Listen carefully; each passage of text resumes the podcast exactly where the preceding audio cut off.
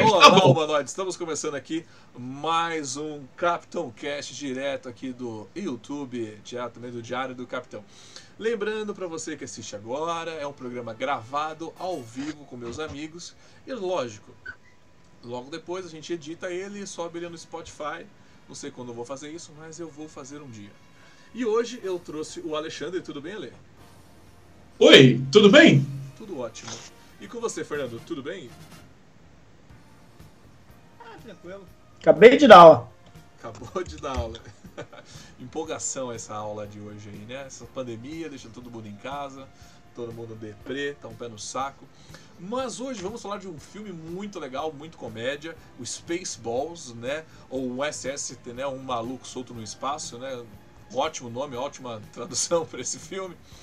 E também vamos falar das notícias da semana. Lembrando que aqui é o único podcast que fala do TV Fama de Jornada nas Estrelas. A gente fala as fofocas, toca na ferida e não fica passando pano dizendo que tá tudo a mil maravilhas, né? E hoje aconteceu algo muito bom, muito engraçado. E eu vou pedir pro Fernando falar pra gente, porque ele acompanhou esse problema direto lá. Foi com o Dun... foi com o dessa vez, né? É, mas o, o, é, o Duncock é, é, foi, foi, meio confusão o Duncock, o Minas Ege, o negócio é 4, mas tá no Duncock o negócio. Tá no Duncock já. O vídeo foi e voltou. É, é o, o Duncock basicamente postou um vídeo ontem à noite, tá?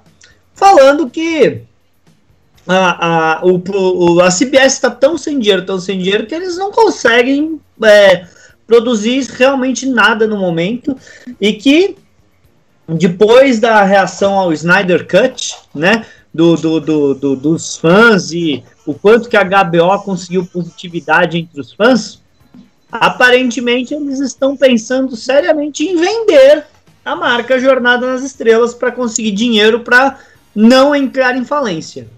Entendi. Então você está querendo me dizer que eles estão vendendo, vão vender a marca Star Trek porque eles não têm imagino para produzir Star Trek, é isso? Bem, eu acho que a parte da, da, do valor que a CBS tal, o Ale consegue falar até melhor que eu. Mas o que ele falou realmente é que não tem. O, o, que eles falaram, tá? Que eu acompanhei é o seguinte: ninguém comprou é, a sessão 31, ninguém comprou Pike. E quando eu falo ninguém comprou, não estou falando nos Estados Unidos, estou falando de distribuidores internacionais. E é o dinheiro que vem desses distribuidores internacionais que eles usam para produzir as séries. Então eles estão uh, sem dinheiro, eles não estão com dinheiro para produzir nada. Então, a não ser que a Amazon, a Netflix ou alguma HBO da vida aí compre os direitos de internacionais da série, nenhuma série vai acontecer porque a CBS está sem grana e pensando seriamente em vender a marca. Você vê que isso daí é, é sempre um assunto recorrente no Duncock, nos, nas mídias lá fora. A gente sabe que eles têm esse acesso a essa informação. A gente sabe que as ações da CBS, quando juntou com a Viacom, né? Viacom. Ela, Viacom subiu lá em cima e de repente ela só foi em queda, tá muito baixa. E na minha visão, a gente conversou isso no inbox, a gente pode, vocês podem também argumentar mais, mas esse excesso de produções de seriado que eles estão divulgando, é, como tem gente que fala que Star Trek tá mil maravilhas, por isso tem oito produções, na verdade é só para tentar deixar o produto um pouco mais caro, né? Porque senão você vai vender ele muito barato. E esse é o grande problema. A gente sabe que foi tentado vender para Netflix há um tempo atrás, pro McFarlane, não tá dando certo as ações estão baixas. Eu fico preocupado com Star Trek porque a gente está passando por um momento de pandemia, onde está sendo o dinheiro está sendo bem, tipo assim, ser, se ele vai ser gasto, ele vai ser gasto com coisas que realmente vão dar certo.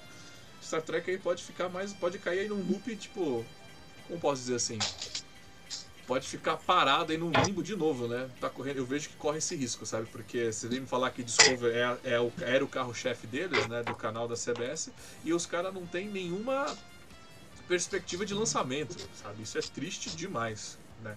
E lembrando, lembrando que esse é um programa que eu gravo ao vivo. Você que está acompanhando com a gente, caso caia ou fale, não tem problema que estou gravando esse programa e a gente sobe ele depois para o Spotify um dia, se Deus quiser. E lembrando que os primeiros 15 a 20 minutos é só para falar dessas notícias. Se vocês, é, caso vocês queiram escutar depois, a partir sempre de 1 minuto e 20 já é sempre sobre o filme, né?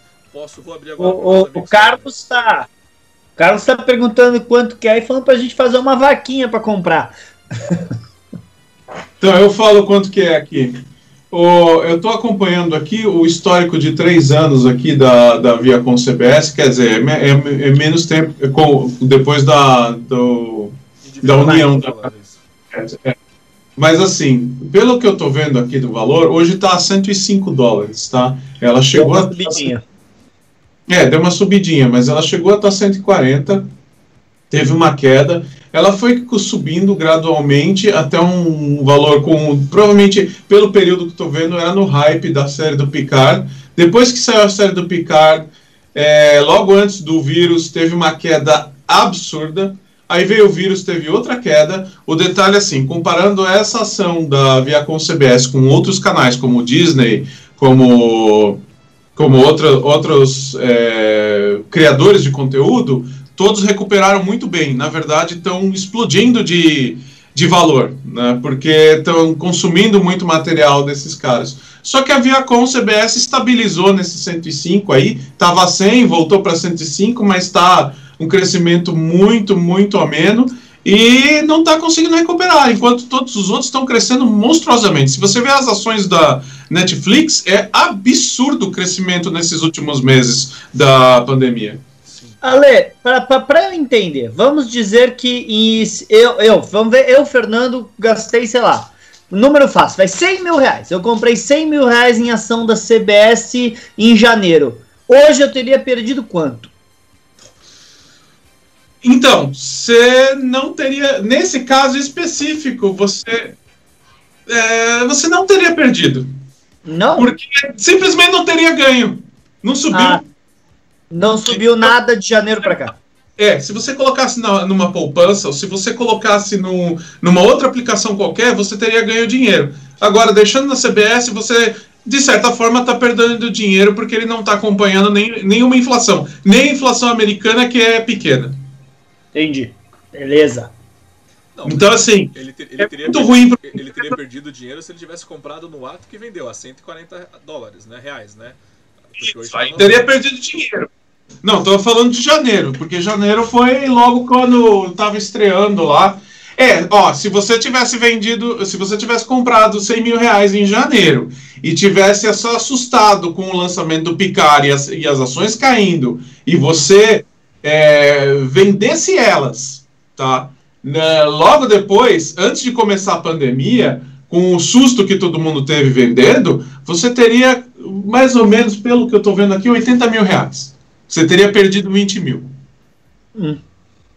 Aí deixando... Eu esperava, para falar a verdade. É, então. É, você deixando, ela teria recuperado um pouco, que é o que aconteceu. Depois do lançamento de Picard, teve um susto. Aí, com a pandemia e tudo, ela deu uma recuperada, só que ela está muito anêmica comparado com os outros, entendeu? Se, por exemplo, se você tivesse investido em janeiro 100 mil reais na Netflix, hoje você teria 200 mil reais, meu amigo. Cacete, como eu sou burro. É a comparação. Eu, eu tenho 100 mil reais, mas como eu sou burro. Realmente. Por isso que. Ah. Então, por isso que a Netflix vai comprar a CBS também, né? Eu escutei esse boato. Bom, vamos, é, eu espero, vamos ver o que, que vai rolar, o que, que vai dar, né? Disso tudo coisa. O, já que você tocou em Picard, é, foi essa semana ou foi semana passada? Foi semana passada que os atores deram entrevista para o Omelete? Acho que foi, não foi? Acho que é. foi semana passada, sim. Foi semana passada, eu não vi. Alguém viu aqui? A grande dos telespectadores viu, porque eu não vi, eu não vi essa entrevista. Tipo, eles deram. É, eles deram. Então vamos deixar bem claro o, que não era nem, é, digamos que é o segundo escalão de Star Trek Picard, né? Eles deram entrevista para o site Omelete, né? Deixar bem claro aí que eles falaram com o pessoal do Omelete, provavelmente numa tentativa de divulgação aí mais após, né? Divulgação de Picard. Né? Lembrando que o Omelete ainda não confirmou e nem desconfirmou a Comic Con, né? Eu acho que eles, eles se preocupam mais com dinheiro do que com a saúde, né? Isso que está bem claro. Eu vi hoje uma postagem deles dizendo que está confirmada aí a Comic Con, não sei com quem, né? Mas beleza. Sério? Eu pensei que tava. tava eu pensei que tinha, não, não ia ter. É, hum. Tá, eu vi hoje, uma, a Comic Con falou que não está cancelada, ela está ainda de pé aí. Eu acho isso muito errado, né? Eu acho que tipo um evento que só o salão principal é 3 mil pessoas. Sem vacina, acho que eles é. poderiam ter um pouco mais de cuidado, um pouco mais de tato com isso, né? E também eu vi que o, a, que o, o, Snyder, o Snyder Kurt, né, ele vai fazer, depois que ele fazer, a HBO fizer, ele vai lançar um filme como versão do diretor do Liga da Justiça. Olha que bacana aí, falou que vai dar pra Paramount. Paramount não, vai dar pro. Vai dar pra descer depois usar. Então, uh, falando em Snyder Cut, eu escutei uma muito legal também, tá? O, o, o que acontece? Tá? O que eu andei escutando, eu escutei muita coisa do Bat Affleck, né? Tá?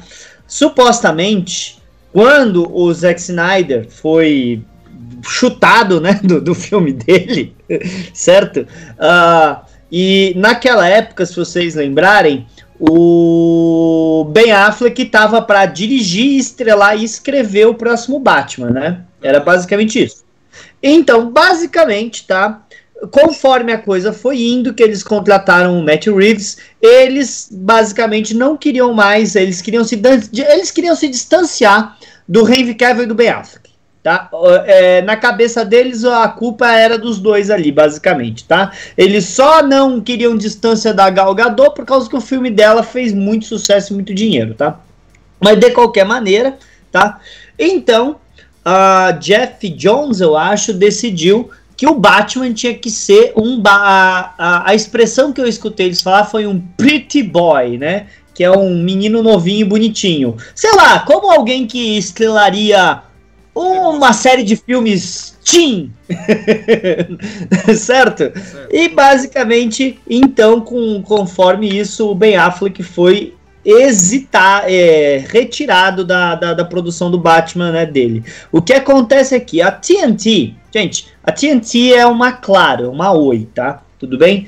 que é hoje quem tem a maioria das ações, tá? Tudo da, da, da HBO, da Warner e outras coisas, tá? É a gigante que basicamente tem a, a majoritária deles.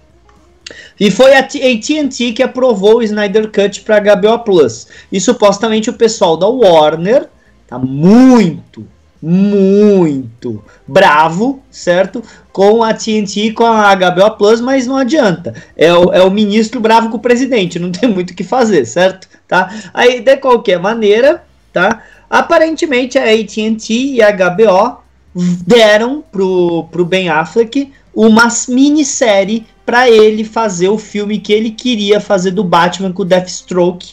Lembra que no final da Liga da Justiça Sim. tinha uma é, cena pós-crédito do Deathstroke? Por isso que o Deathstroke foi tirado do seriado Arrow por conta disso, porque ele ia ser o vilão do filme.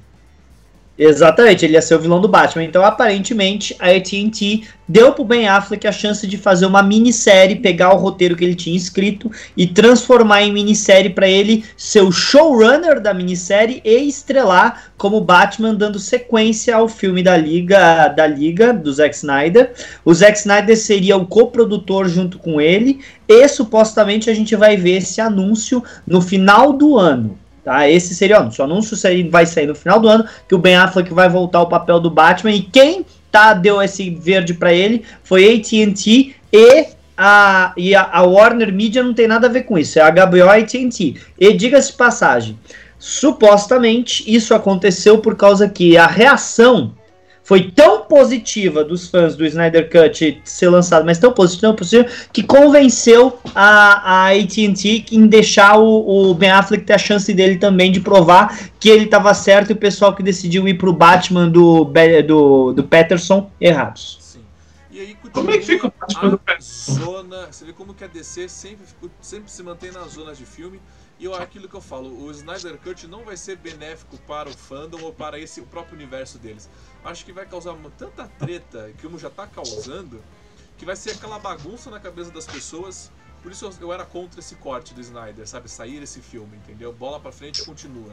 Mas você como que tá aí a confusão, né? E querendo ou não, o Fernando falou nisso, que essa água do corte Snyder também bateu na bunda da CBS, né? E viu que o que, que, tá, o que funciona e o que não funciona, por isso eles também estão aí uma nova mudança. Mas aí eu interrompi o Alexandre, pode falar, Ale. Não, é só o que, que acontece com, com o Batman do, do garotinho bonitinho. Não, continua. É, é, continua, então vai ter dois Batmans, um do Affleck e um dele, que não são conectados um com o outro. Sim. Supostamente o Batman do, do, do, do, do vampiro que brilha não é conectado a nada com nada. Então, do ah, mesmo jeito do Coringa, sabe? Que não é conectado a nada, seria a mesma coisa. É, é o erro da DC, né? Vamos soltar alguma coisa, ver se gostam. Se gostar, a gente tenta continuar alguma coisa. Sim. Em vez de fazer um plano que nem a Marvel faz, né? Exato. E a gente comentou em outros podcasts sobre a Batwoman, né? Sobre aquele problema sério dela. É, eles vão arrumar uma nova atriz e uma nova heroína para a segunda temporada de Batwoman. Então, o que eu estava lendo e estava entendendo essa semana, parece que eles vão dar uma repaginada total nessa coisa. Já que a gente comentou Mas não vai ser Batwoman, vai ser uma nova heroína. É, tipo, isso. Tipo, uma nova repaginada. Talvez eles criem um novo personagem para assumir o capuz, sabe? Eles vão dar uma mega reviravolta aí para poder continuar né, com o seriado, já que por contrato ele tem que acontecer, porque ele foi confirmado na segunda temporada. Né? A atriz que saiu, porque ela estava sendo literalmente levando uma surra desse seriado, né? Coitada, né? Se fosse no caso dela, eu também sairia. Temos mais alguma notícia da semana para dar para o pessoal? O Fernando leu, a gente acompanhou essa semana, que a gente não comentou aqui. Olha, basicamente, uh, o que eu também escutei, ainda relacionado ao corte do Zack Snyder, é que alguns membros da mídia falaram que soltar o corte do Zack Snyder é uma coisa muito irresponsável, porque você está dando muito poder para os fãs e falando que para eles que se eles é, espernearem o suficiente as coisas acontecem. Porque né, é, que, olha que absurdo. Então quer dizer que você está dando muito poder para a pessoa que paga o seu salário, certo? Né, por causa que o dinheiro de todas as pessoas vem das bilheterias, então a gente não pode dar muito poder para a pessoa que te dá dinheiro, né? Porque onde já se viu você falar para deixar a pessoa que te paga decidir o que ela quer ver? Um absurdo mesmo triste, né? Vamos ver em qual enquanto essa história vai dar. E antes de mudar de assunto, vou dar uma lida aqui na pergunta e na resposta do pessoal. Que o Arthur tá aqui para eu dar uma coisa, não vou ler, já vou mandar subir. Ele, ele, ah, ele falou um palavrãozinho aqui. É nisso que dá respeitar os fãs e fazer qualquer merda. é o que você acabou de falar, né? É, semana é. passada você já falou isso na live. A gente tá não, mas é, é que é toda hora tem notícia do Scatter do, do, do Snyder aqui, né? Não vai ter, Bat é, ter dois Batman? Sim, vão ter dois Batman simultâneos, aparentemente. E pelo jeito vão ter dois Super-Homens também. O Brano, aparentemente, também tem uma seri um seriado aí pra ele também. Mas vamos ver o que, que vai Eu escutei falar. Vai, é, Eu escutei é... falar que eles querem fazer o Kingdom Come Superman lá do Reino do Amanhã com o Brandon Roof. Exato. Bom, acho que é isso. Falando as notícias da semana. Foi, Ale? Foi?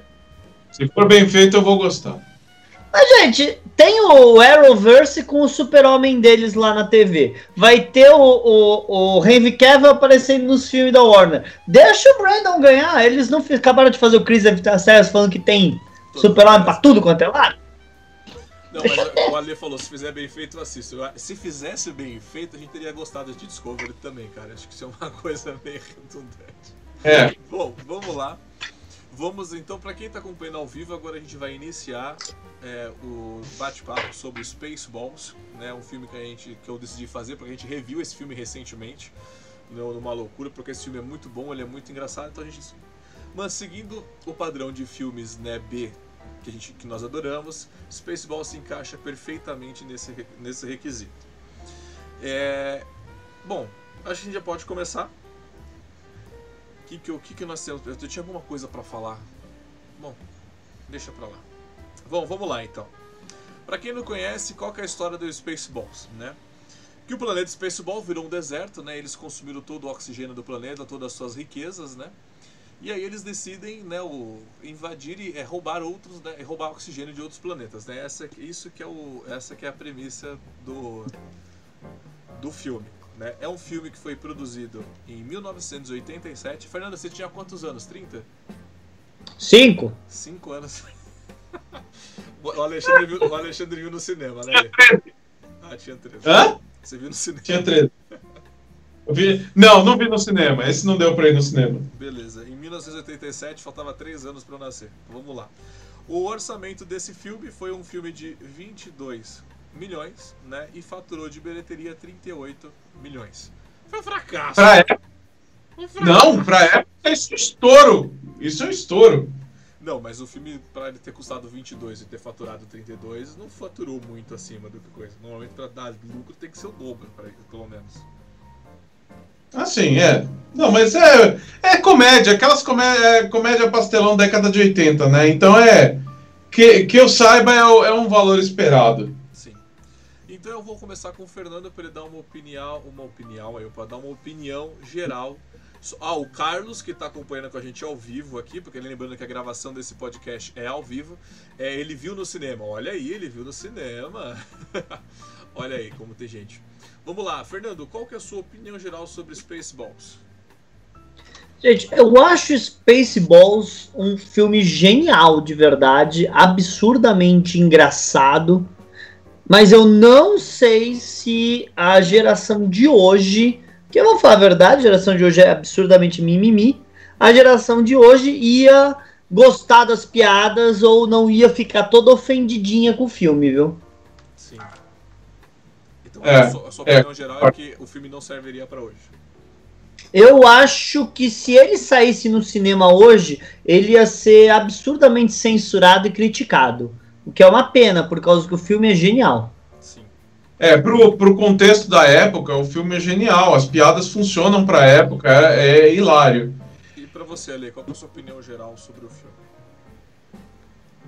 Olha, uh Cara, eu acho ele fantástico. O Mel Brooks é, é, o, é o cara. Em termos de escrever comédia, ele, ele é fantástico. Ele tem aquelas sacadas de comédia que pega detalhes que você, você não imaginava que existiam e ele consegue fazer uma piada em cima daquele detalhe de outros filmes. Uh, deixa eu só acrescentar uma coisa. Eu puxei aqui na internet o box office dos filmes da, de 1987, tá? E olha só, tem aqui, ó, o, um dos filmes que mais faturou foi o Tira da Pesada. Sim. Excelente filme. O Tira da Pesada faturou mais ou menos 60 milhões. Só que ele é o filme que mais faturou nesse ano. Os outros filmes tá tudo na mesma média do do do Spaceballs. Spaceballs. Até Máquina Mortífera faturou um, um, 10 milhões a mais só que o Spaceballs. Então, assim, é, e é um, é um estouro. Máquina Mortífera é um estouro de, de bilheteria.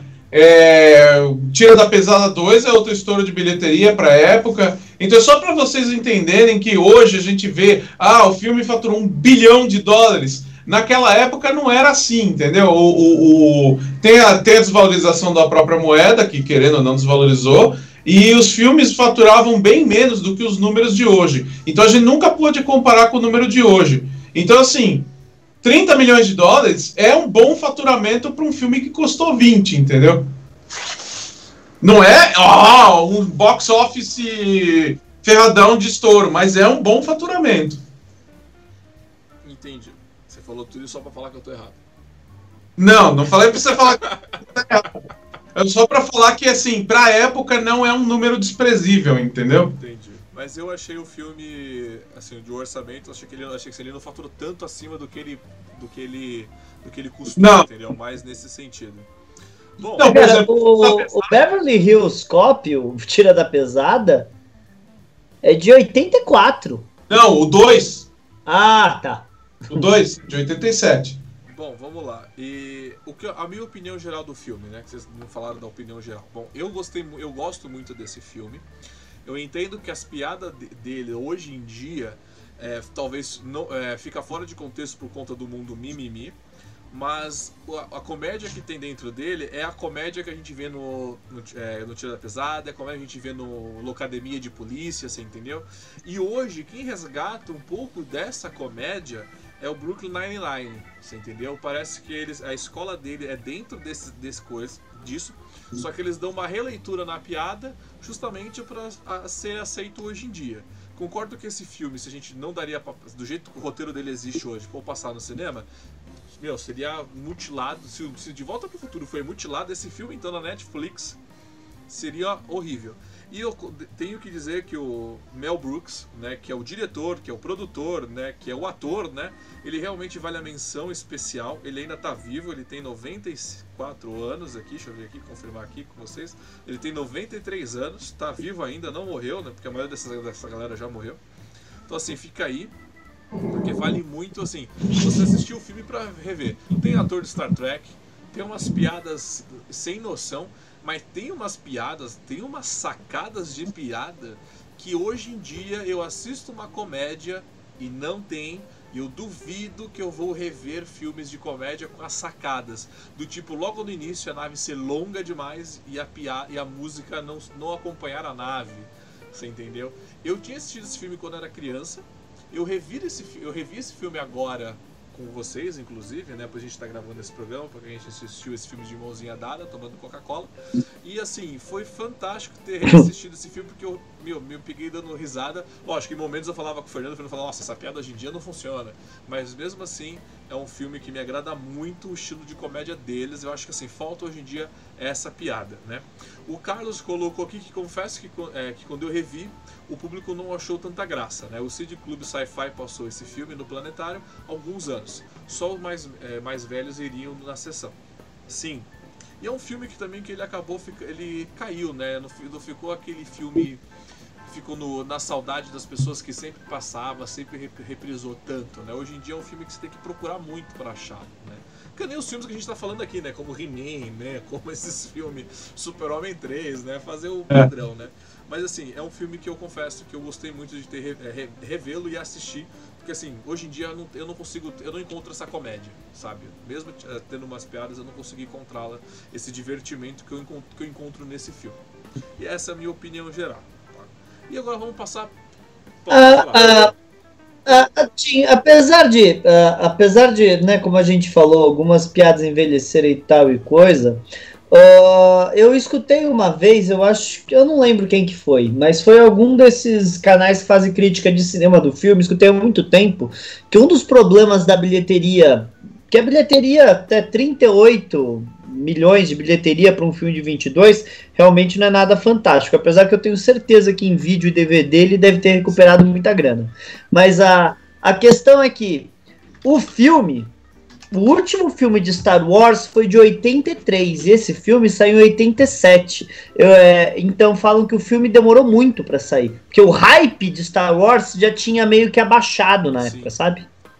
É, esse filme é uma zoeira total Star Wars, né? Uma, é, e isso é uma, é uma sátira pesada com isso. Não só com Star Wars, tem sátira com Star Trek que eu mijei de rir. Mas assim, é, cara, é, é muito bom. É, assim, faltou, então pode ter sido por isso então que deve, o hype deve ter dado aquela aqui. Como é tão importante esse negócio do, do time do vídeo, né, cara? Como é importante, né? Você lançar alguma, alguma sátira, alguma piada, né?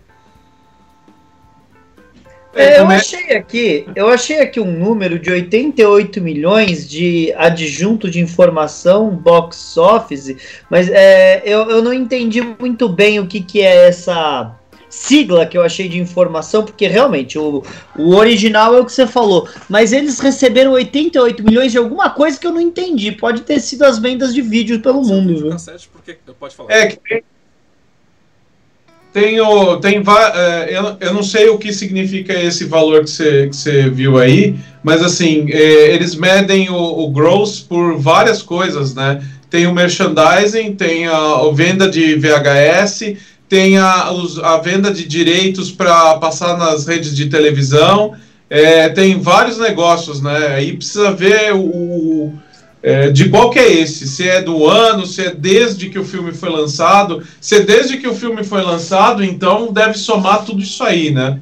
Porque eu estou vendo aqui, tem 88 milhões. Se for total, aí realmente, até o filme que está no topo desse, desse total aí, é, que lançou na época, que por acaso é do Leonard Nimoy, é o Três Homens e um Bebê. Não, Sim. é Três e ele faturou 167, 167 milhões total, total, entendeu? Então, assim, é, realmente é um, um, número baixo, mas aqui fica difícil saber. Com tanta variação, precisaria. É, acho que a melhor comparação é, é o, o, box office da estreia. Se a gente conseguisse do primeiro fim de semana, que essa é a melhor comparação para saber o sucesso do filme.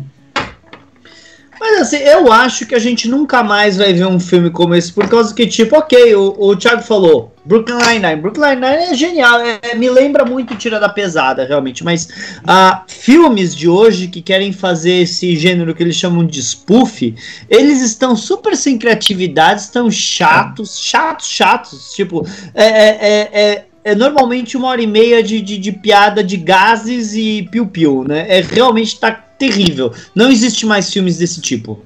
E não fica temporal, né? Você tem que assistir naquela época, é engraçado. Depois que passa um ano, já perde a graça, porque você não perde as referências, Mas, né? Você consegue ver a nota dele lá no, no, no site da pipoca e do tomate? Eu olho enquanto isso. Eu vou olhando. Bom, a gente vai analisar um pouco o roteiro. Inclusive, o próprio filme tem essa grande sátira no início do filme mesmo com o roteiro. Ele mesmo ele se explica no início. Olha, o negócio é o seguinte: a gente tem que roubar o oxigênio daquele planeta, né? Sequestrar a princesa. É esse o plot do filme. Não vai esperando muita coisa. Cara, isso já é uma coisa pra tipo. Como posso dizer? É, é reverter expectativas. Assim, você tá esperando uma coisa, ele já te olha, o filme é isso, não vai achando que a gente vai te surpreender com um grande roteiro. Você não acha, olha? É, ele quebra a quarta parede o tempo todo, né? Isso que é.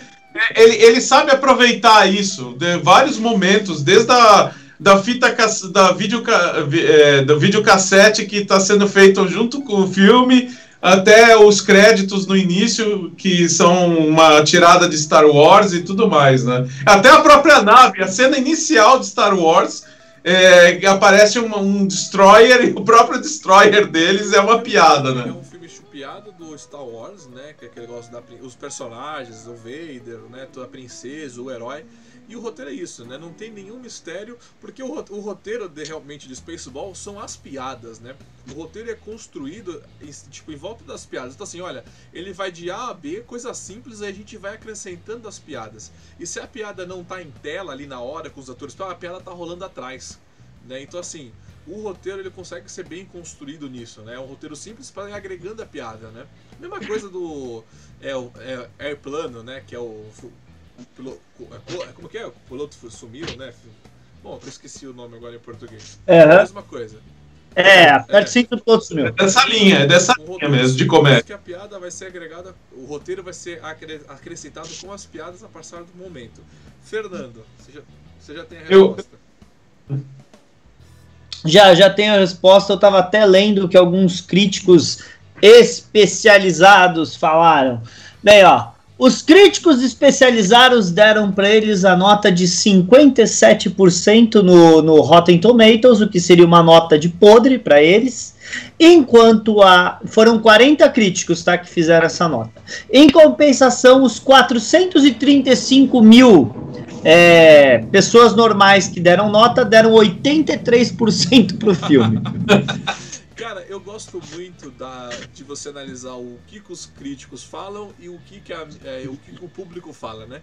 São visões totalmente diferentes, né, cara? E normalmente, quando algo é muito bom, é assim, não, ele é o público geral abraça, né? Que você falou, 87% gostaram, né? E a crítica detona, né? E quando algo é ruim, a crítica aplaude, né? E, o, e a grande mídia, né? E o grande público, a gente, reclama, né? Só ir ver a nota de Discovery, né? É, o, é, o que eu tô vendo aqui realmente, ó, as pessoas que deram essa nota que fez com que tenha 57%, todos deram essa nota. A nota mais antiga desse filme é de 2006, tá? E tem várias pessoas que deram a nota, por exemplo, esse ano mesmo, ó, 14 de 2020. E ó, a nota fala, ó, é, um, um, script muito unfortunate, muito né, sem graça, e uh, uma direção ruim, só e, uma montagem ruim, aí o outro coloca assim é, texto, um né? filme esquecível, o outro coloca que é um roteiro pouco inspirado e pouco original e não muito engraçado.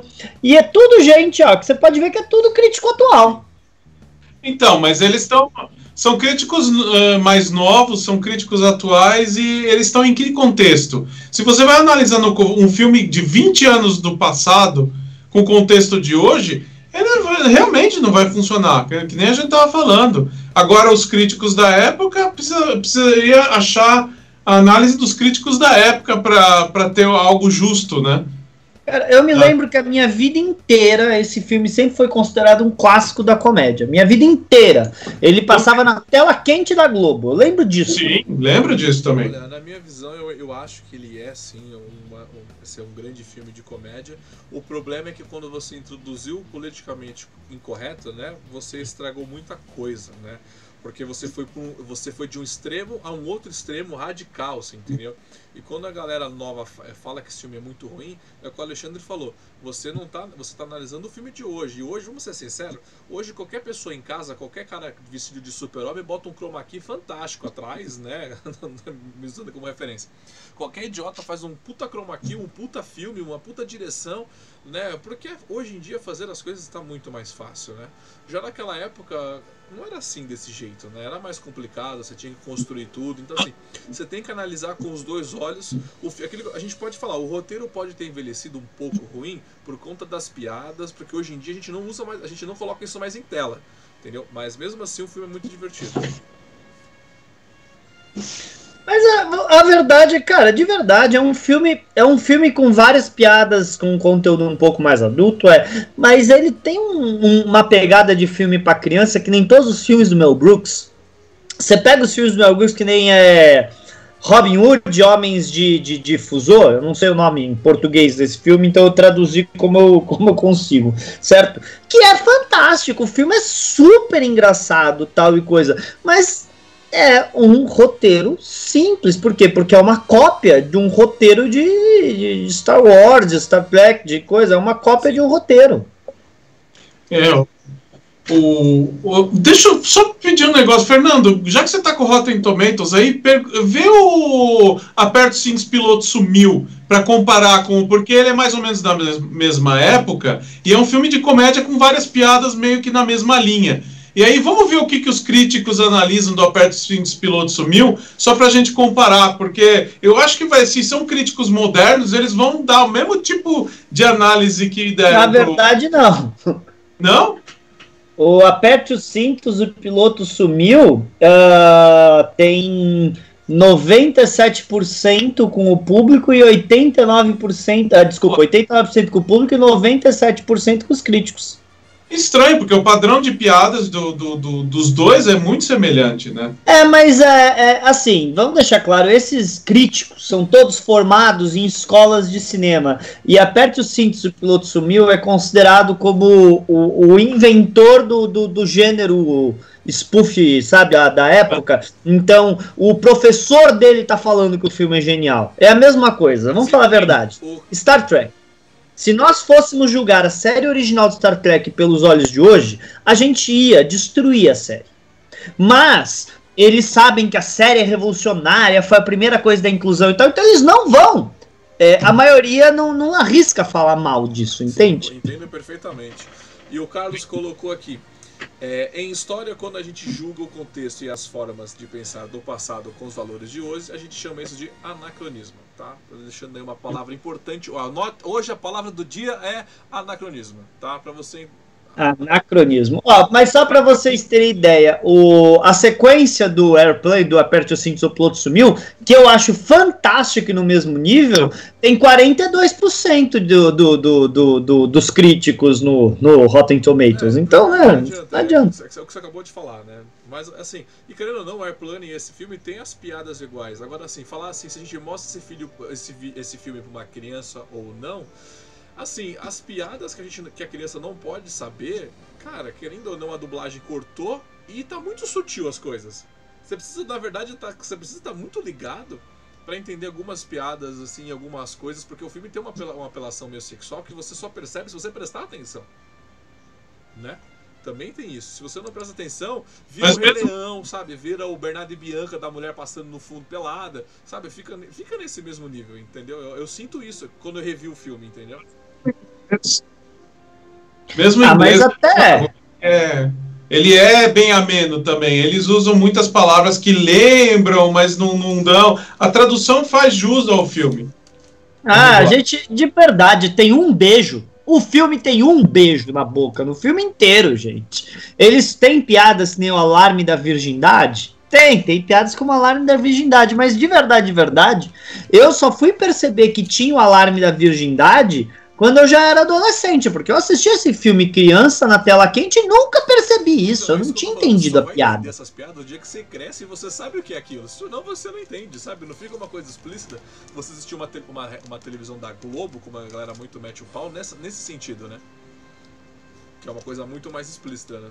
Cara, eu tava, eu tava mais preocupado em ver realmente o, o, os Stormtroopers, o Rick Moranis de Darth Vader, cara. Um cara de que um, 1,60 de altura sendo Darth Vader, cara que de óculos. Aquilo tava genial para mim, tão engraçado. Você acha que eu tava preocupado com o alarme de virgindade?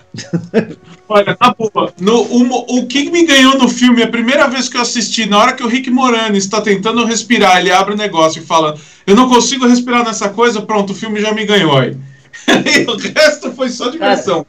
E eu, eu, eu, sempre achei interessante, porque eu sempre achei. Cara, uma, um sabre de luz verde combina mais com o Darth Vader do que o vermelho. então você está querendo dizer que, que o sabre de luz verde é, é mais, é mais, é, combina mais com, com o Vader do que o.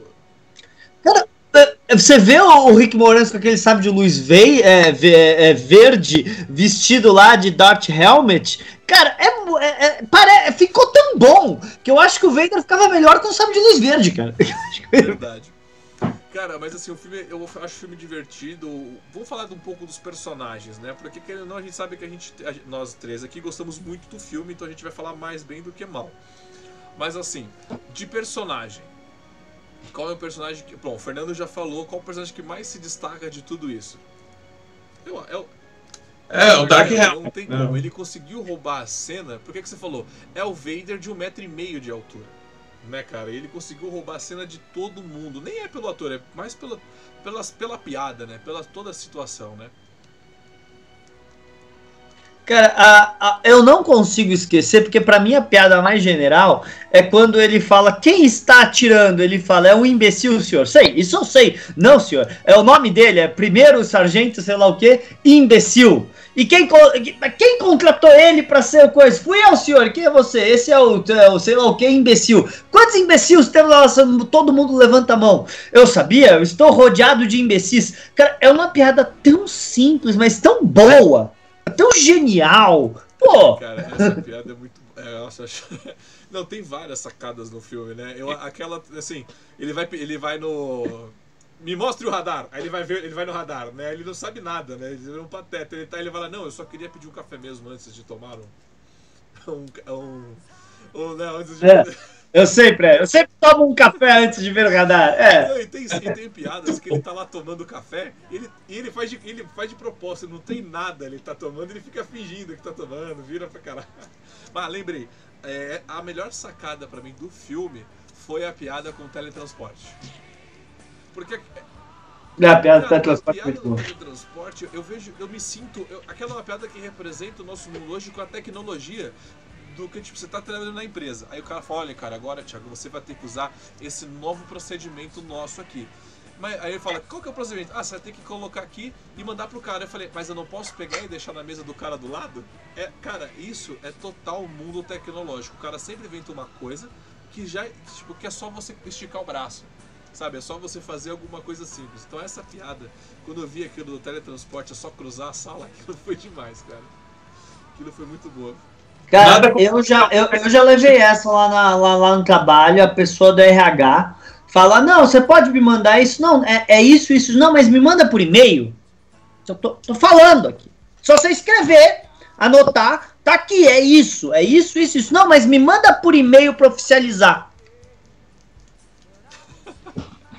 Nossa. Assim, é foda. Não, mas eu sou teu chefe, cara. É só você fazer. Não, eu mando primeiro.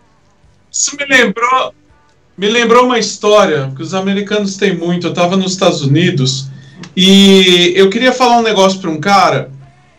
E era uma frase rápida, era só falar uma coisa. O cara me levou, tipo, meia hora me explicando por que, que eu tinha que pegar o telefone e ligar pro cara para falar aquela coisa, quando se o cara só tivesse ficado quieto e ouvido eu falar, já teria resolvido o problema. Total. O Carlos que tá acompanhando. Ah, pode ir. Mas é. Ah, não, eu ia falar que é, eles tiram muito sarro da burocratização das coisas lá, do, do presidente, o General Sanders e o, e o, e o Darth Helmet, né? É, é, é, é, tipo, você parece que tá vendo o seu trabalho, a, a, o chefe idiota, pomposo, é tudo isso. É, é tudo genial as piadas. E diz, pô, se as pessoas acham que as piadas são ruins e previsíveis, é porque às vezes elas não entenderam. Olha, É, eu, O Anderson, é, o Anderson Prado colocou aqui. Lembrando que esse é um programa ao vivo, então você pode sempre participar mandando perguntas ou, ou- ou colocando qualquer porcaria aqui. Que a gente lê qualquer coisa. É, o Anderson colocou. Pode ser que o Airplane deve ter sido uma nota melhor, mesmo tendo o, o mesmo tipo de piada, porque estava no embalo da tendência da época. Sim. E me refiro aos filmes de desastres, né? Trem, avião e carro. Sim, isso é. Isso, sim, foi o que o Fernando falou também, né? E como o filme deu aquela revolucionada, obri- é que nem Star Trek, a gente tem que ser obrigado a falar bem desse filme, né?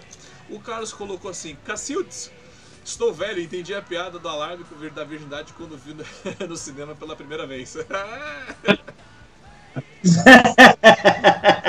Eu não. Eu não. eu era adolescente e eu entendi na hora. No cinema imbecil foi traduzido para é, como bundão. Na dublagem que eu vi tava como imbecil, né, ô Ale? Que dublagem que você tem na sua casa? É. Asshole. É bundão. Não, asshole é o original. É, é em inglês eles falam asshole, Não, que seria. Eu perguntei da dublagem da sua É. casa. De qual é a versão dessa dublagem, Ale? É, eu, é, a origi- é, é original que passava na TV. É, a dublagem que ele tá, sem dúvida nenhuma, é que foi feita Depois. provavelmente pela Herbert Richard, porque aquela é a versão Globo. É, é a versão da Globo. Eu assisti em sessão da tarde com essa dublagem várias vezes o filme. Sim. Se vocês querem ler o comentário aí, vocês podem ficar à vontade, né? É...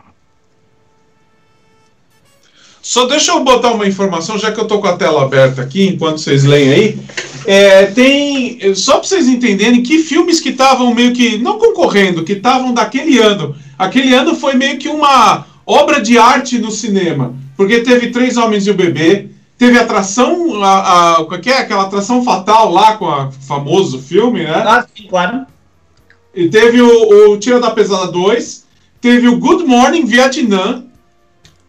Vocês lembram desse filme com, Famosíssimo com Robin Williams. é, teve o- Os Intocáveis, O Segredo do Sucesso com o Michael J. Fox, se eu não me engano. Também teve o Máquina Mortífera e teve As Bruxas de Eastwick.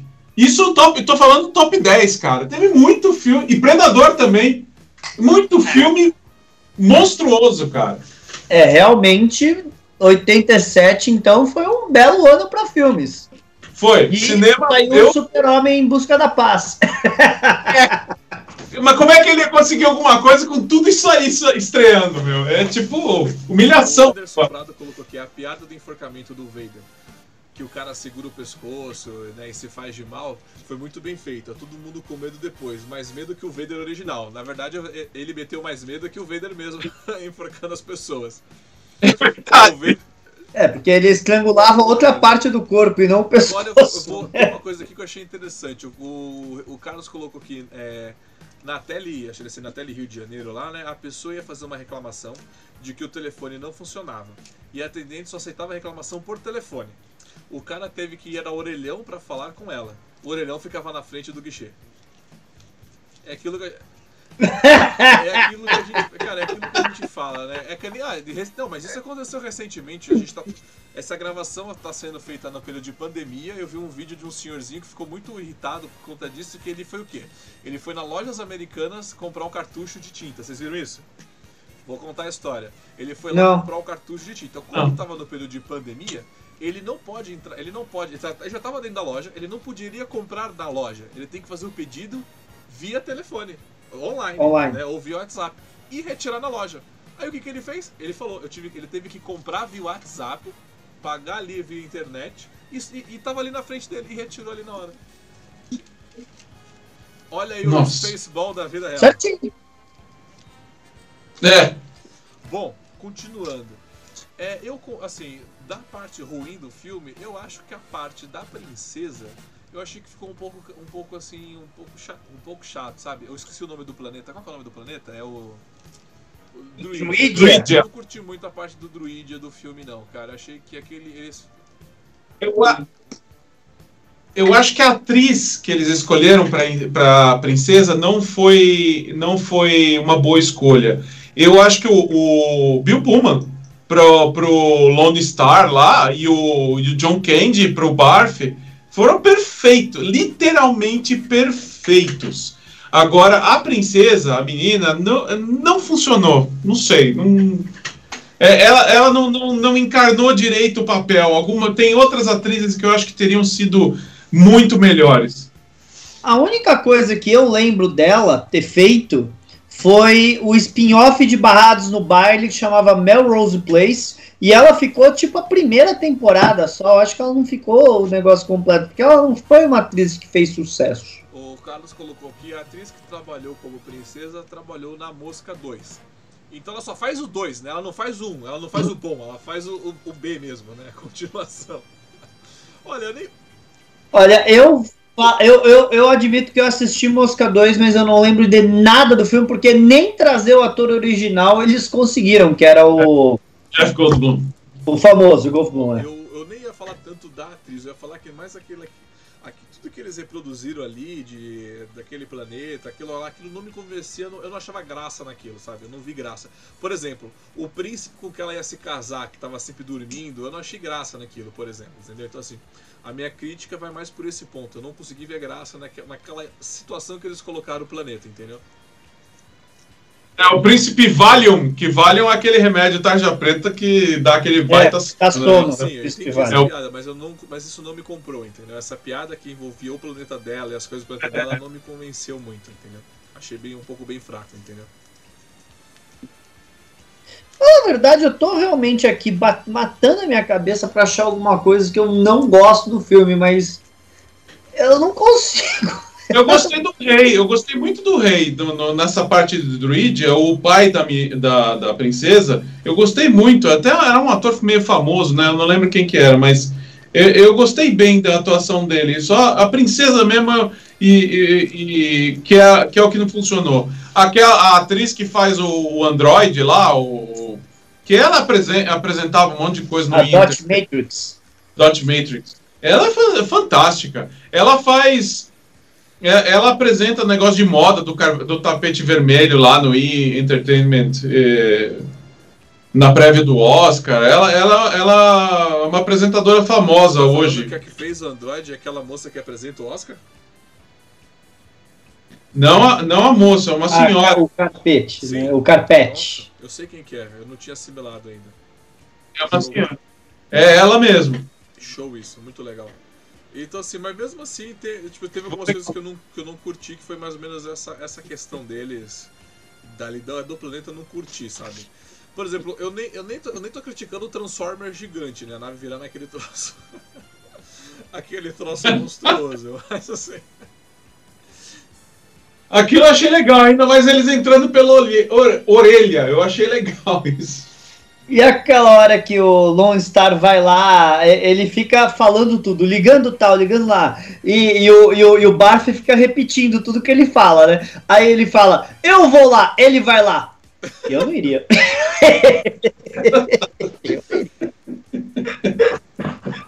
A Joan Rivers. Joan Rivers, que é a, a Doc É verdade, é ela, sim.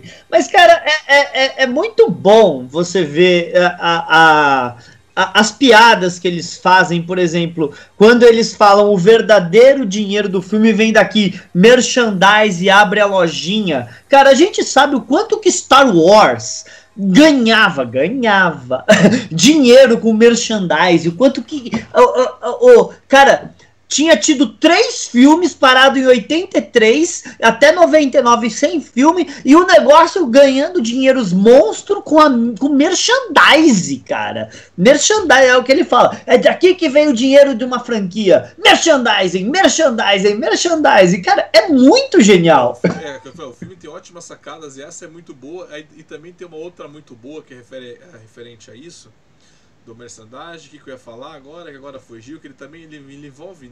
Cacetado, agora fugiu. Você falou, eu li um negócio e acabei. Continua o assunto aí, fugiu. Quando eu lembrar, eu volto a falar.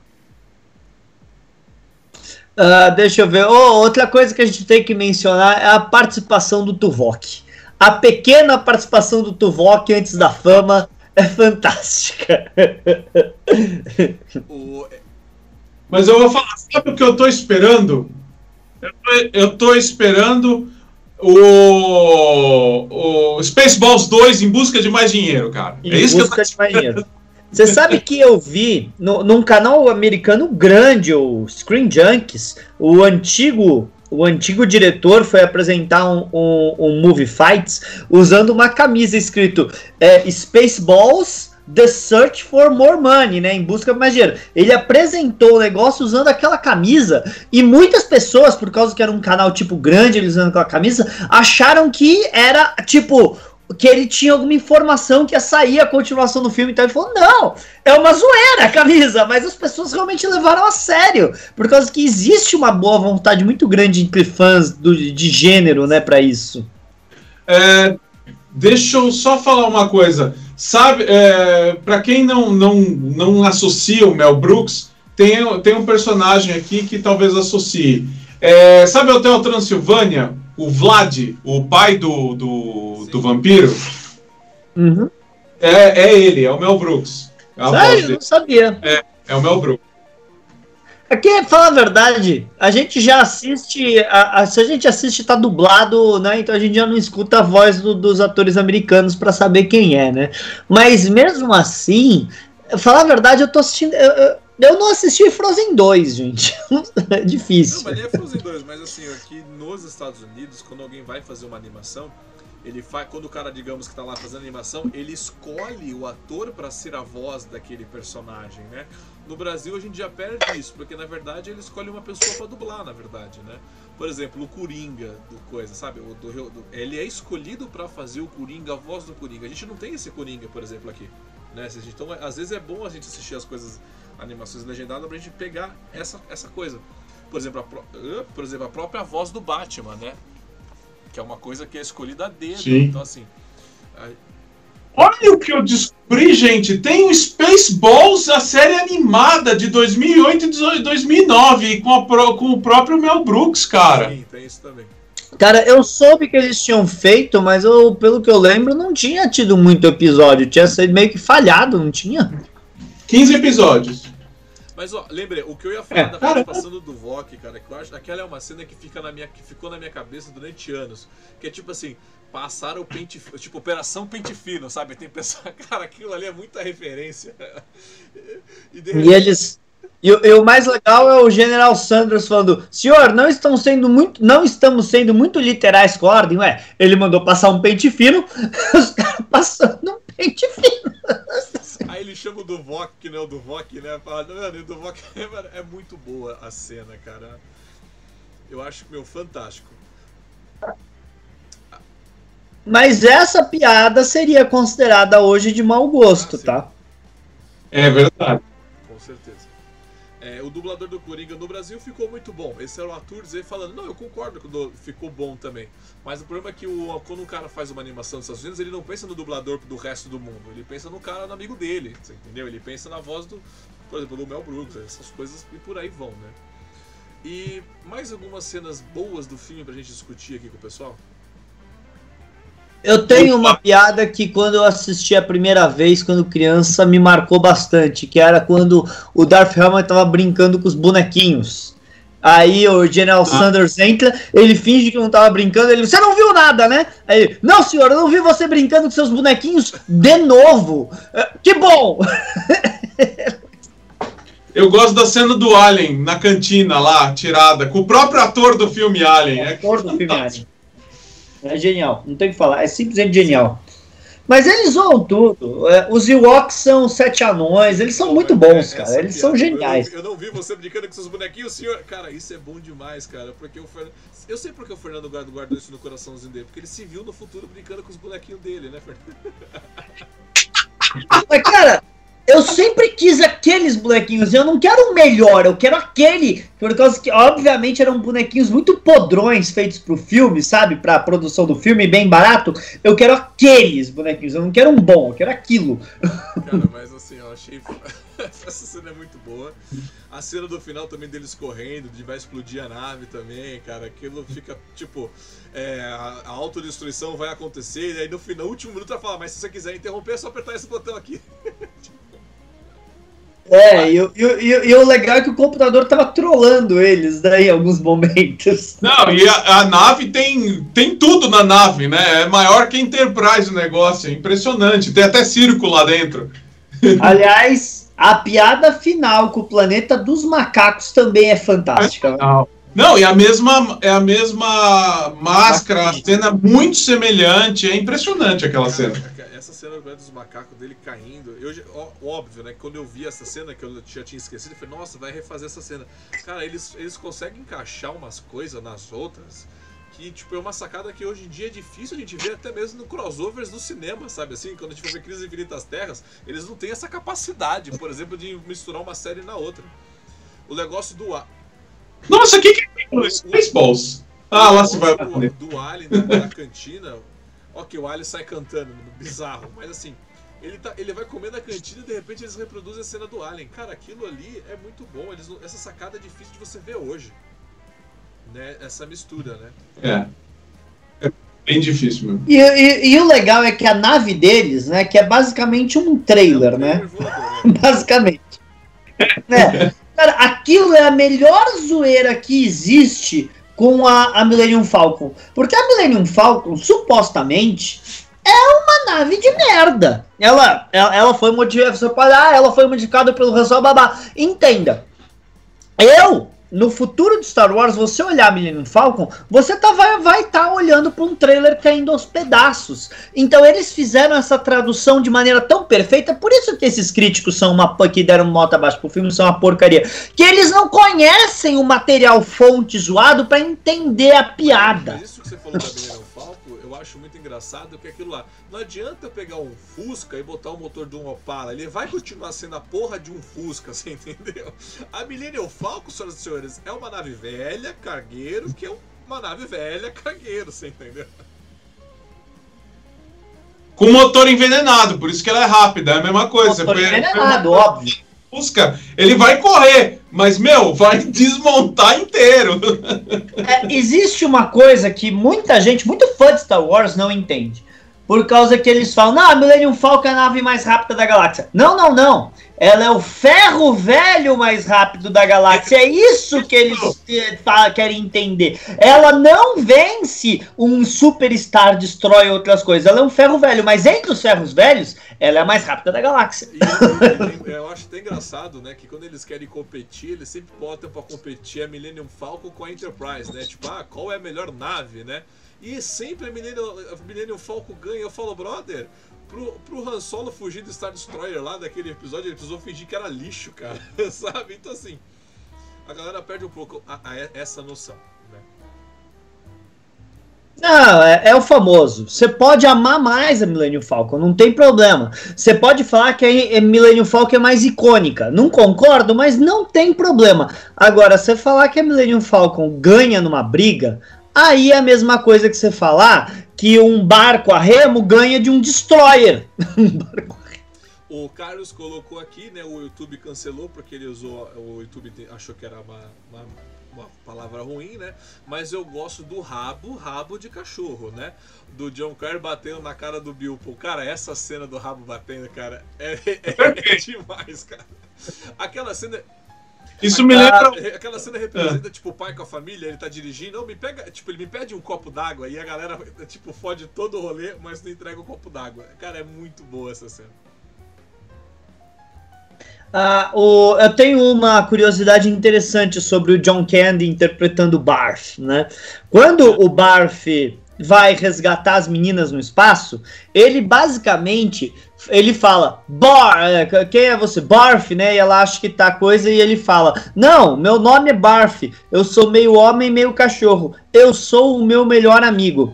Essa fala é do John Candy. O John Candy falou pro Mel Brooks, tá? Tudo bem? Quando ele tava pra, pra gravando, ele falou: Bem, se eu sou meio homem, meio cão, sou o meu melhor amigo, né? E tipo, ele queria falar isso, eles colocaram, porque foi, saiu da cabeça do John Candy essa fala.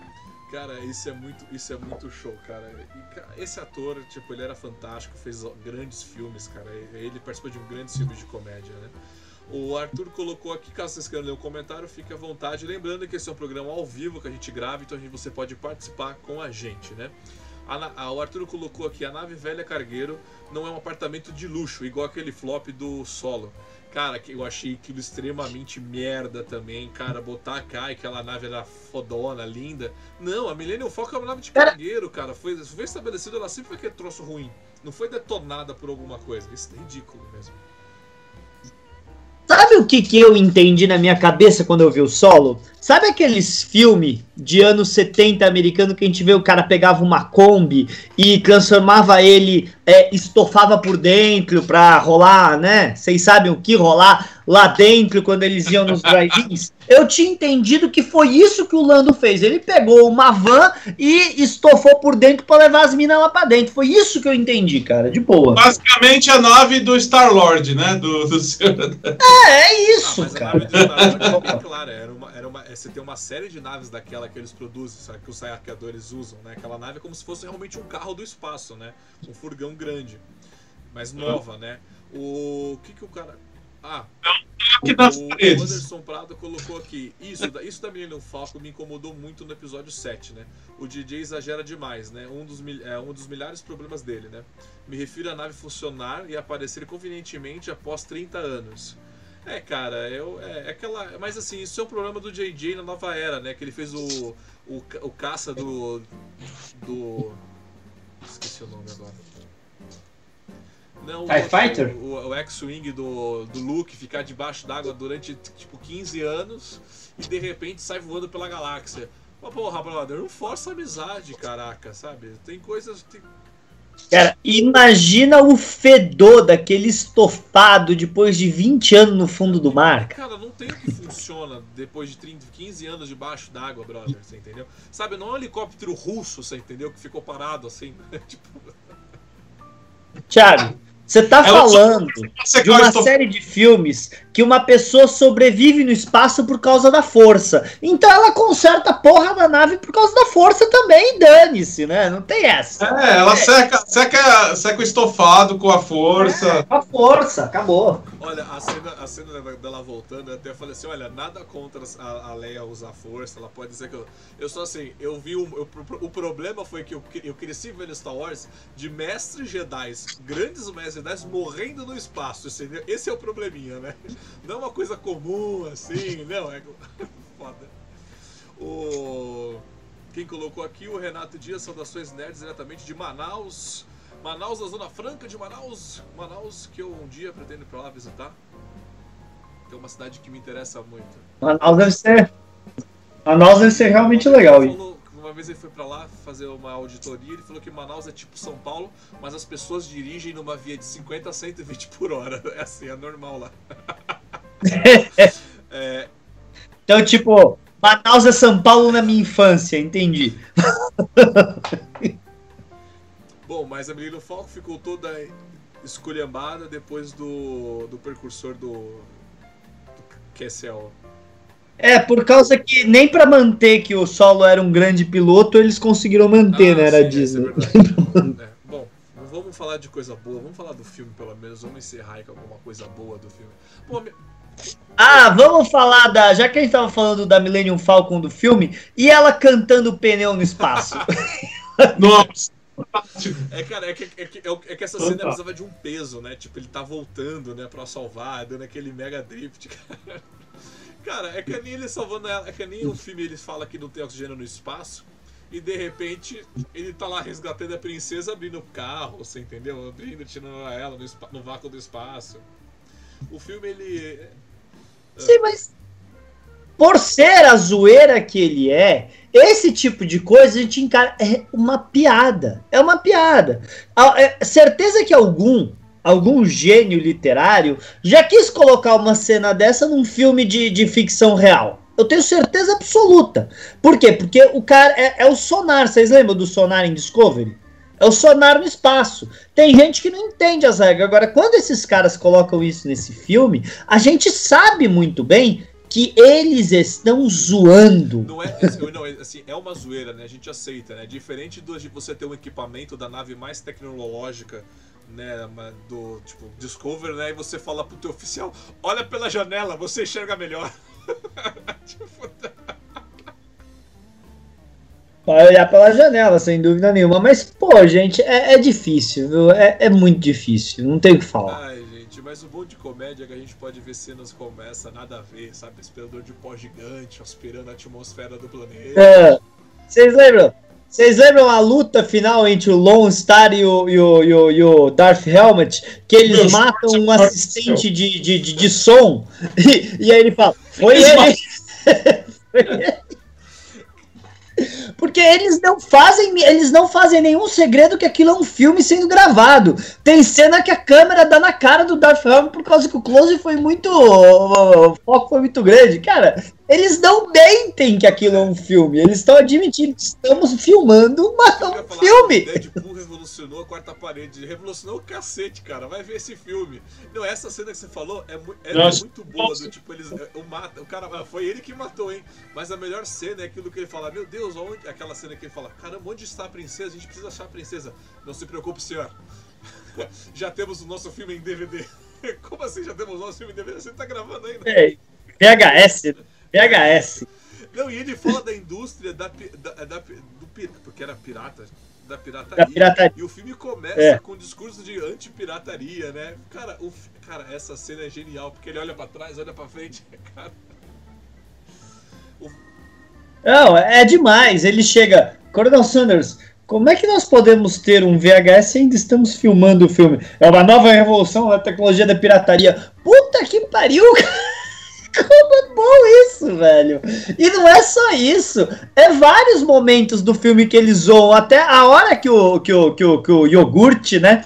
Fala para eles: Nós nos veremos de novo com sorte em Loucos todo espaço em busca por mais dinheiro. Eles estão falando que eles são se ver só se tiver sequência no filme. Senão é a última cena deles, cara. É muito bom. É, cara, é, eu acho que eu falo assim, é, então é nesses detalhes que eu falo que esse filme vale a pena ser assistido, curtido. A gente sabe que tem piadas um pouco problemáticas, que não envelheceram bem, mas vale muito, cara, porque a gente tá. A gente, cara, um bando de homem velho falando de um filme de 87 e a gente tá rindo, cara, das cenas de novo, cara. Sabe? É, é aí. É, é, a vontade de rever é, o filme agora. É. Opa! Demorou, vou rever. É isso que eu falo, gente. Algumas, alguma, eu, quando eu brigo com Star Trek, quando eu brigo com Star Trek, porque isso, é isso aqui é um podcast para falar do mundo nerd, mas o nosso foco é Jornada nas Estrelas. E quando eu falo, falta esse momento, sabe aquela, o, aquele final, aquele final da DOS? Cara, era um puta episódio dramático, problemático, mas virava o Kirk no final e falava, ah, mas o demônio é quem tem orelhas pontudas, né, magro? E aí fica aquela, aquela piadinha no final que você, cara, você revê aquilo mil vezes, você ainda ri junto com eles, sabe? Falta isso, sabe? Em Star Trek, falta você. Aquele, aquele momento de bullying é. com o Spock, né? Não, mas o Spock, que eu, o que eu gosto. vários bullies também, mas assim, sabe aquela piadinha do final que você não importa quantas vezes você rever, você dá risada junto? Então é, é isso que eu falo, falta isso. E você pode saber ter uma boa dosagem que encaixe em qualquer coisa. Não é, você, não, você não vai ser engraçado e cômico a Maiko empurrando o Saru no primeiro episódio. Você entendeu? Um oficial empurrando um outro oficial. Isso não é cômico, isso não é engraçado, isso é feio. Né? Então, assim, falta isso. Então, é, isso é o meu, meu pedido aí para as novas produções que ninguém vai escutar, mas fica aí o meu pedido. É, o, que eu gosto, o que eu gosto nesse filme é que, assim, ele presta atenção em tantos detalhes, em tantos detalhes, que você assiste a primeira vez, você não consegue pegar tudo. Você assiste uma segunda, uma terceira, uma quarta vez, e cada vez que você assiste, você pega uma coisa nova nesse filme. Então, assim, e até o próprio DVD que a gente já assistiu, eles tomaram esse cuidado até na elaboração, não é um menu qualquer. É, o menu é o Mr. DVD. É, é. aí Mr. Microwave, coisas que não tinham naquela época daquele filme. Então eles na elaboração do próprio DVD, eles tomaram o mesmo tipo de cuidado com as piadas do que o que, o, que tinha. E eu aposto que no VHS deveria ter algo até semelhante também. Cara, e, e, e é, tem a, as piadas bobinhas ainda são muito boas. Tem o Jabba the Hutt, eles têm o Pizza The Hut, né? O Pizza Hut. Cara, é, é bobo. É um trocadilho bobo, mas qual o problema de ser um trocadilho bobo se é engraçado? Sabe, nós todos não precisamos ser PhD de última geração para entender uma piada. Às vezes uma piada é simples e efetiva. Sim. Acho que é isso é o que é o fundamental. A gente acaba, a gente nem, a gente nem busca muitas coisas grandiosas, né? É desde que a coisa seja feita da maneira certa e boa, né, cara? Simples assim. Eu ia até ver, procurar aqui sobre DVDs, mas depois eu vejo essa, essa informação, também nem cabe aqui que eu ia falar. Eu meti a pau em Discovery, mas deixa pra lá. É, o Carlos aqui, vamos, vamos chegando ao final, viu pessoal? Então quem está acompanhando a gente ao vivo pode ir mandando seus últimos comentários finais, né? E você que está escutando a gente da posteridade aí, eu devo estar tá com 70 anos e está me escutando sobre esse filme, a gente vai caminhar para os né, nossas considerações finais, né?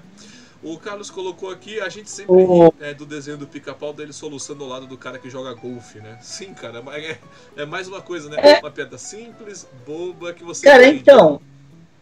O, o pica-pau é um super exemplo de piadas bobas e super inteligentes ao mesmo tempo. Agora, eu lembro que alguns 10 anos atrás, provavelmente, eu tava na casa de uma ex-namorada, na casa da família de uma ex-namorada, e os sobrinhos foram ligar o pica-pau. Aí eu falei, pô, pica-pau, vou assistir o pica-pau, adoro pica-pau. Não tinha a mínima graça. Aí eu falei, peraí, eu não lembro desse episódio, isso aí não tem a mínima graça. Ela falou, não, isso é a nova temporada.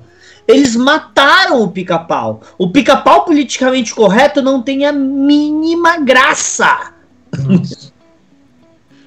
Só para lembrar uma piada que a gente não mencionou, a da, do, do da senha do escudo. Nossa senhora. Um, dois, três, quatro. Nossa, é a mesma senha que o idiota teria na sua pasta. É muito bom. Não vou falar qual é a senha. É, é muito bom, cara. Mas dá vontade de ter essa senha só por causa que tá no filme, né? Porque é muito é. bom. Né?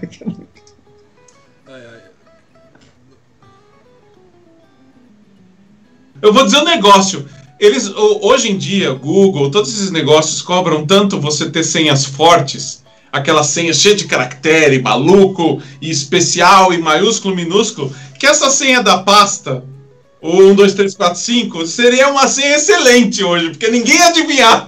Ah, mas, mas, quem que vai imaginar que você é idiota o suficiente para colocar senha 1, 2, 3, 4, 5, cara? É, é coisa. E vamos deixar claro. Eu odeio essa história de que senha tem que ter um arroba, uma maiúscula, uma letra. Pô, vocês estão querendo que eu esqueça uma porcaria da senha. Isso vocês querem. Que eu tenha que ficar recuperando senha todo dia. Porque vocês ficam inventando umas senhas muito complicadas.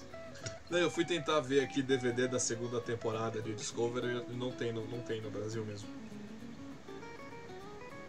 Não, não tem nunca lançou DVD da segunda temporada Discovery. Você teria que ir pro mercado pirata para conseguir. E nem no mercado pirata é muito fácil conseguir, porque são pouquíssimas pessoas não, que aqui, fazem. Todos os DVDs aqui da temporada completa tem aqui. E o cara falou que não garante que passa no Blu-ray, porque foi ele que fez. Tá 33 reais.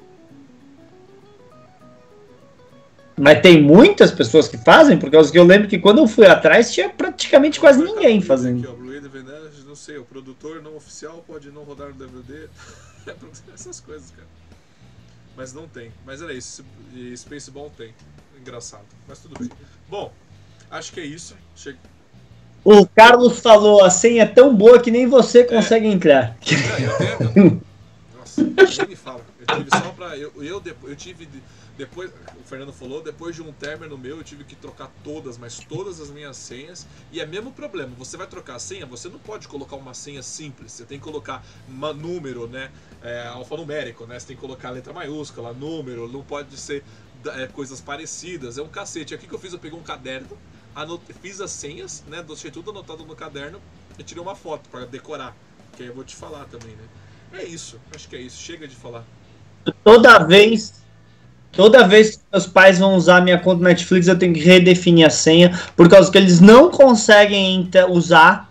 Aí então eu tenho que redefinir uma senha para eles conseguirem toda a vez. Eles vão lá pro apartamento de Santos, então eles querem assistir Netflix. É sempre uma coisa, eles falando, a senha é essa, não consegui a senha, aí eu tenho que ir lá e redefinir a senha para eles conseguirem usar. É um inferno. Tecnologia aí, né, para os nossos idosos. É é magia, né? Chama assim, mãe, não é magia, mãe. É fácil. Ai, ai, ai. Bom, só no, só no, aí o, o, Carlos colocou só não perde o caderno. Não, eu, eu tirei fotos e mandei pro meu e-mail. Inclusive, eu não sei pra quem que eu falei, acho que foi pro Ale. Eu falei, Ale, se um dia eu morrer, ó, minhas senhas estão todas nesse caderninho aqui, é só entrar e eu continuar usando o Diário do Capitão. Por favor, entre e apaga o meu histórico rápido, né? Cara, devia ter, devia ter um botão no seu celular quando você tá morrendo, você aperta e apaga todo o histórico de internet, né? Devia é, ter. em é, tudo que você. Faz muito tempo eu peguei o costume de sempre toda semana limpar, limpar os históricos. Por segurança, não porque eu vejo porcaria, só por segurança, você entendeu? Imagina, imagina. Não... Cara, eu já falei pra vocês, não... desde que criaram o WhatsApp, a gente não precisa mais procurar nada, chega de graça. É, vamos lá então, vamos para o encerramento do programa. Vou passar para o Fernando é, falar aí o seu encerramento sobre Spaceballs. Depois a gente fala do tchau. Então digamos que eu vou dar uma de Valdomiro. É a conclusão da conclusão da conclusão. Pode ir lá. Tá bom. Uh, vamos lá, gente. Uh, o Spaceballs é um filme que eu considero tão bom, mas tão bom, tão genial no que ele é, que quando eu tento achar uma coisa para criticar ele, eu me lembro de coisas que eu gosto do filme que eu não lembro. É, é, eu acho ele assim para uma pessoa que é fã de sci ele já é um filme bom de comédia, mas para uma pessoa que é fã de sci-fi, ele vira um filme genial. E eu fico muito triste de saber que eu nunca mais na minha vida vou ver um filme nessa qualidade, por causa que os dias de hoje não deixam. E eu acho ele mais engraçado ainda por saber que as pessoas de hoje não vão gostar, me faz gostar mais ainda do filme, porque eu odeio a geração mimizenta, que não pode fazer piada com nada, que tudo é sentimento. Então, saber que esse filme existe me deixa feliz de saber que essas pessoas não gostam do filme, porque eu não gosto dessas pessoas. Sim, verdade. Ale? Eu digo o seguinte: um monte de gente pode criticar e não gostar, ou então pode rotular que ele é um filme para uma época. Mas ele assim, ele é tão cheio de detalhes, se você entende que ele foi feito nessa determinada época, ele se torna um filme atemporal. Porque toda vez que você assiste, ou você relembra de piadas que são fantásticas, ou você descobre mais um detalhezinho que você não esperava que o cara tinha colocado no filme. E ele cresce mais ainda. Então, para mim, é um filme que dá para você assistir 20 vezes e não enjoar. Entendeu? Você vai rir das. E eu já, com certeza, assisti mais de 20 vezes. E, e você não enjoa das piadas, cara. É muito bom. Que eles falaram, eles estão corretos nesse aspecto, né? Eu acho que o melhor do Spaceball, independente do politicamente correto, que é um filme que não importa quantas vezes você assiste, você continua querendo assisti-lo, você continua assistindo e você continua dando risada. E eu costumo dizer que uma grande obra, é, independente do que for, você assiste, é, ela só se torna boa mesmo quando você não se cansa de assistir. Isso você vê com Star Wars, você vê isso com Star Trek, assim, entendeu? Não no Star Trek moderno, que, e nem em alguns filmes modernos, né? Que você cria grandes plots que a partir do momento que você assiste ele, você não quer mais assisti-lo, né? O Brooklyn Nine-Nine é um exemplo disso que você. Eu, eu tava sem nada pra assistir, eu voltei a maratonar Brooklyn Nine-Nine, por quê? Porque é bom você ver e rever, assistir piadas, você sempre pega coisas novas. Então, assim, Spaceball cai nessa categoria, porque não importa quantas vezes você assiste, você vai continuar dando risada, você não vai ficar, ah, que chato. Não, não, você vai assistir e vai curtir. Então, vale a pena, muito a pena. Bom, Vou jogar agora a bola para o Alexandre, já que eu joguei para o Ale, para o Fernando, agora vou jogar para o Ale, dar os seus recadinhos finais. Meus recadinhos finais é esse. Siga o, o, o YouTube do ABK Studio, não tem muita coisa lá, mas aos poucos eu vou fazendo mais alguma coisa. E é isso. Você tá com a página no Instagram, Ale? Não, eu apaguei Instagram, apaguei Facebook, porque eu estou pensando, estou reestruturando o que, que eu vou fazer com, com essa comunicação, entendeu? Por isso que eu só tô com o canal. Mas o canal só tem alguns vídeos que eu produzi, não tem mais nada. Sim fica aí a dica, quando ele conseguir, segue todas as informações aqui. Lembrando que ele está sempre nossa parceria, então o link aqui não vai faltar dele. Vou jogar agora para o Fernando. Fernando, pode dar seus recadinhos finais. Uh, bem, gente, é isso. Dá uma olhada no que a nova frota está fazendo. Chegou faz pouco tempo para os sócios o Diário de Bordo Suplemento, que é uma, é uma versão pocket, vai, da Diário de Bordo, com outras matérias, não com as matérias, e nessa, muito legal, o Joelson conta como foi seu motorista e segurança e host do René Aubergenois, né, o Odo, quando ele veio aqui no Brasil, ele conta um relato que nem eu, nem o Luiz, nem ninguém lá dentro viu, porque ele estava em muitas dessas situações sozinhos. Então, se você é sócio da frota, você é, é, é uma publicação, sabe, muito legal para quem quer saber um pouquinho daquele bastidor que nenhum de nós sabe. E dá uma olhada em tudo que a frota está fazendo. É isso aí, senhoras e senhores. Isso aí foi a gente mais uma vez, mais uma quarta aqui com vocês gravando esse programa, esse nosso, esse nosso programa de rádio aqui amador. Lembrando que aqui as gravações no YouTube são as grava é a gravação, então é por isso que tá no seco, a gente tem essa conversa. Depois eu edito isso aqui bacaninha, subo lá no Spotify. Eu tô falando assim porque um dia vai subir, um dia vai estar tá lá. Beleza, senhoras e senhores, eu quero agradecer a todos que estavam acompanhando com a gente hoje ao vivo, ao Carlos, ao Arthur, né, ao, Ren ao Renato, falei eu, mas estão sempre com a gente. Então, muito obrigado a você que nos acompanhou e conversou com a gente. Próxima quarta tem programa. Eu espero que com antecedência acertar o qual vai ser o tema. Então, muito obrigado, senhores. Até a próxima e engage!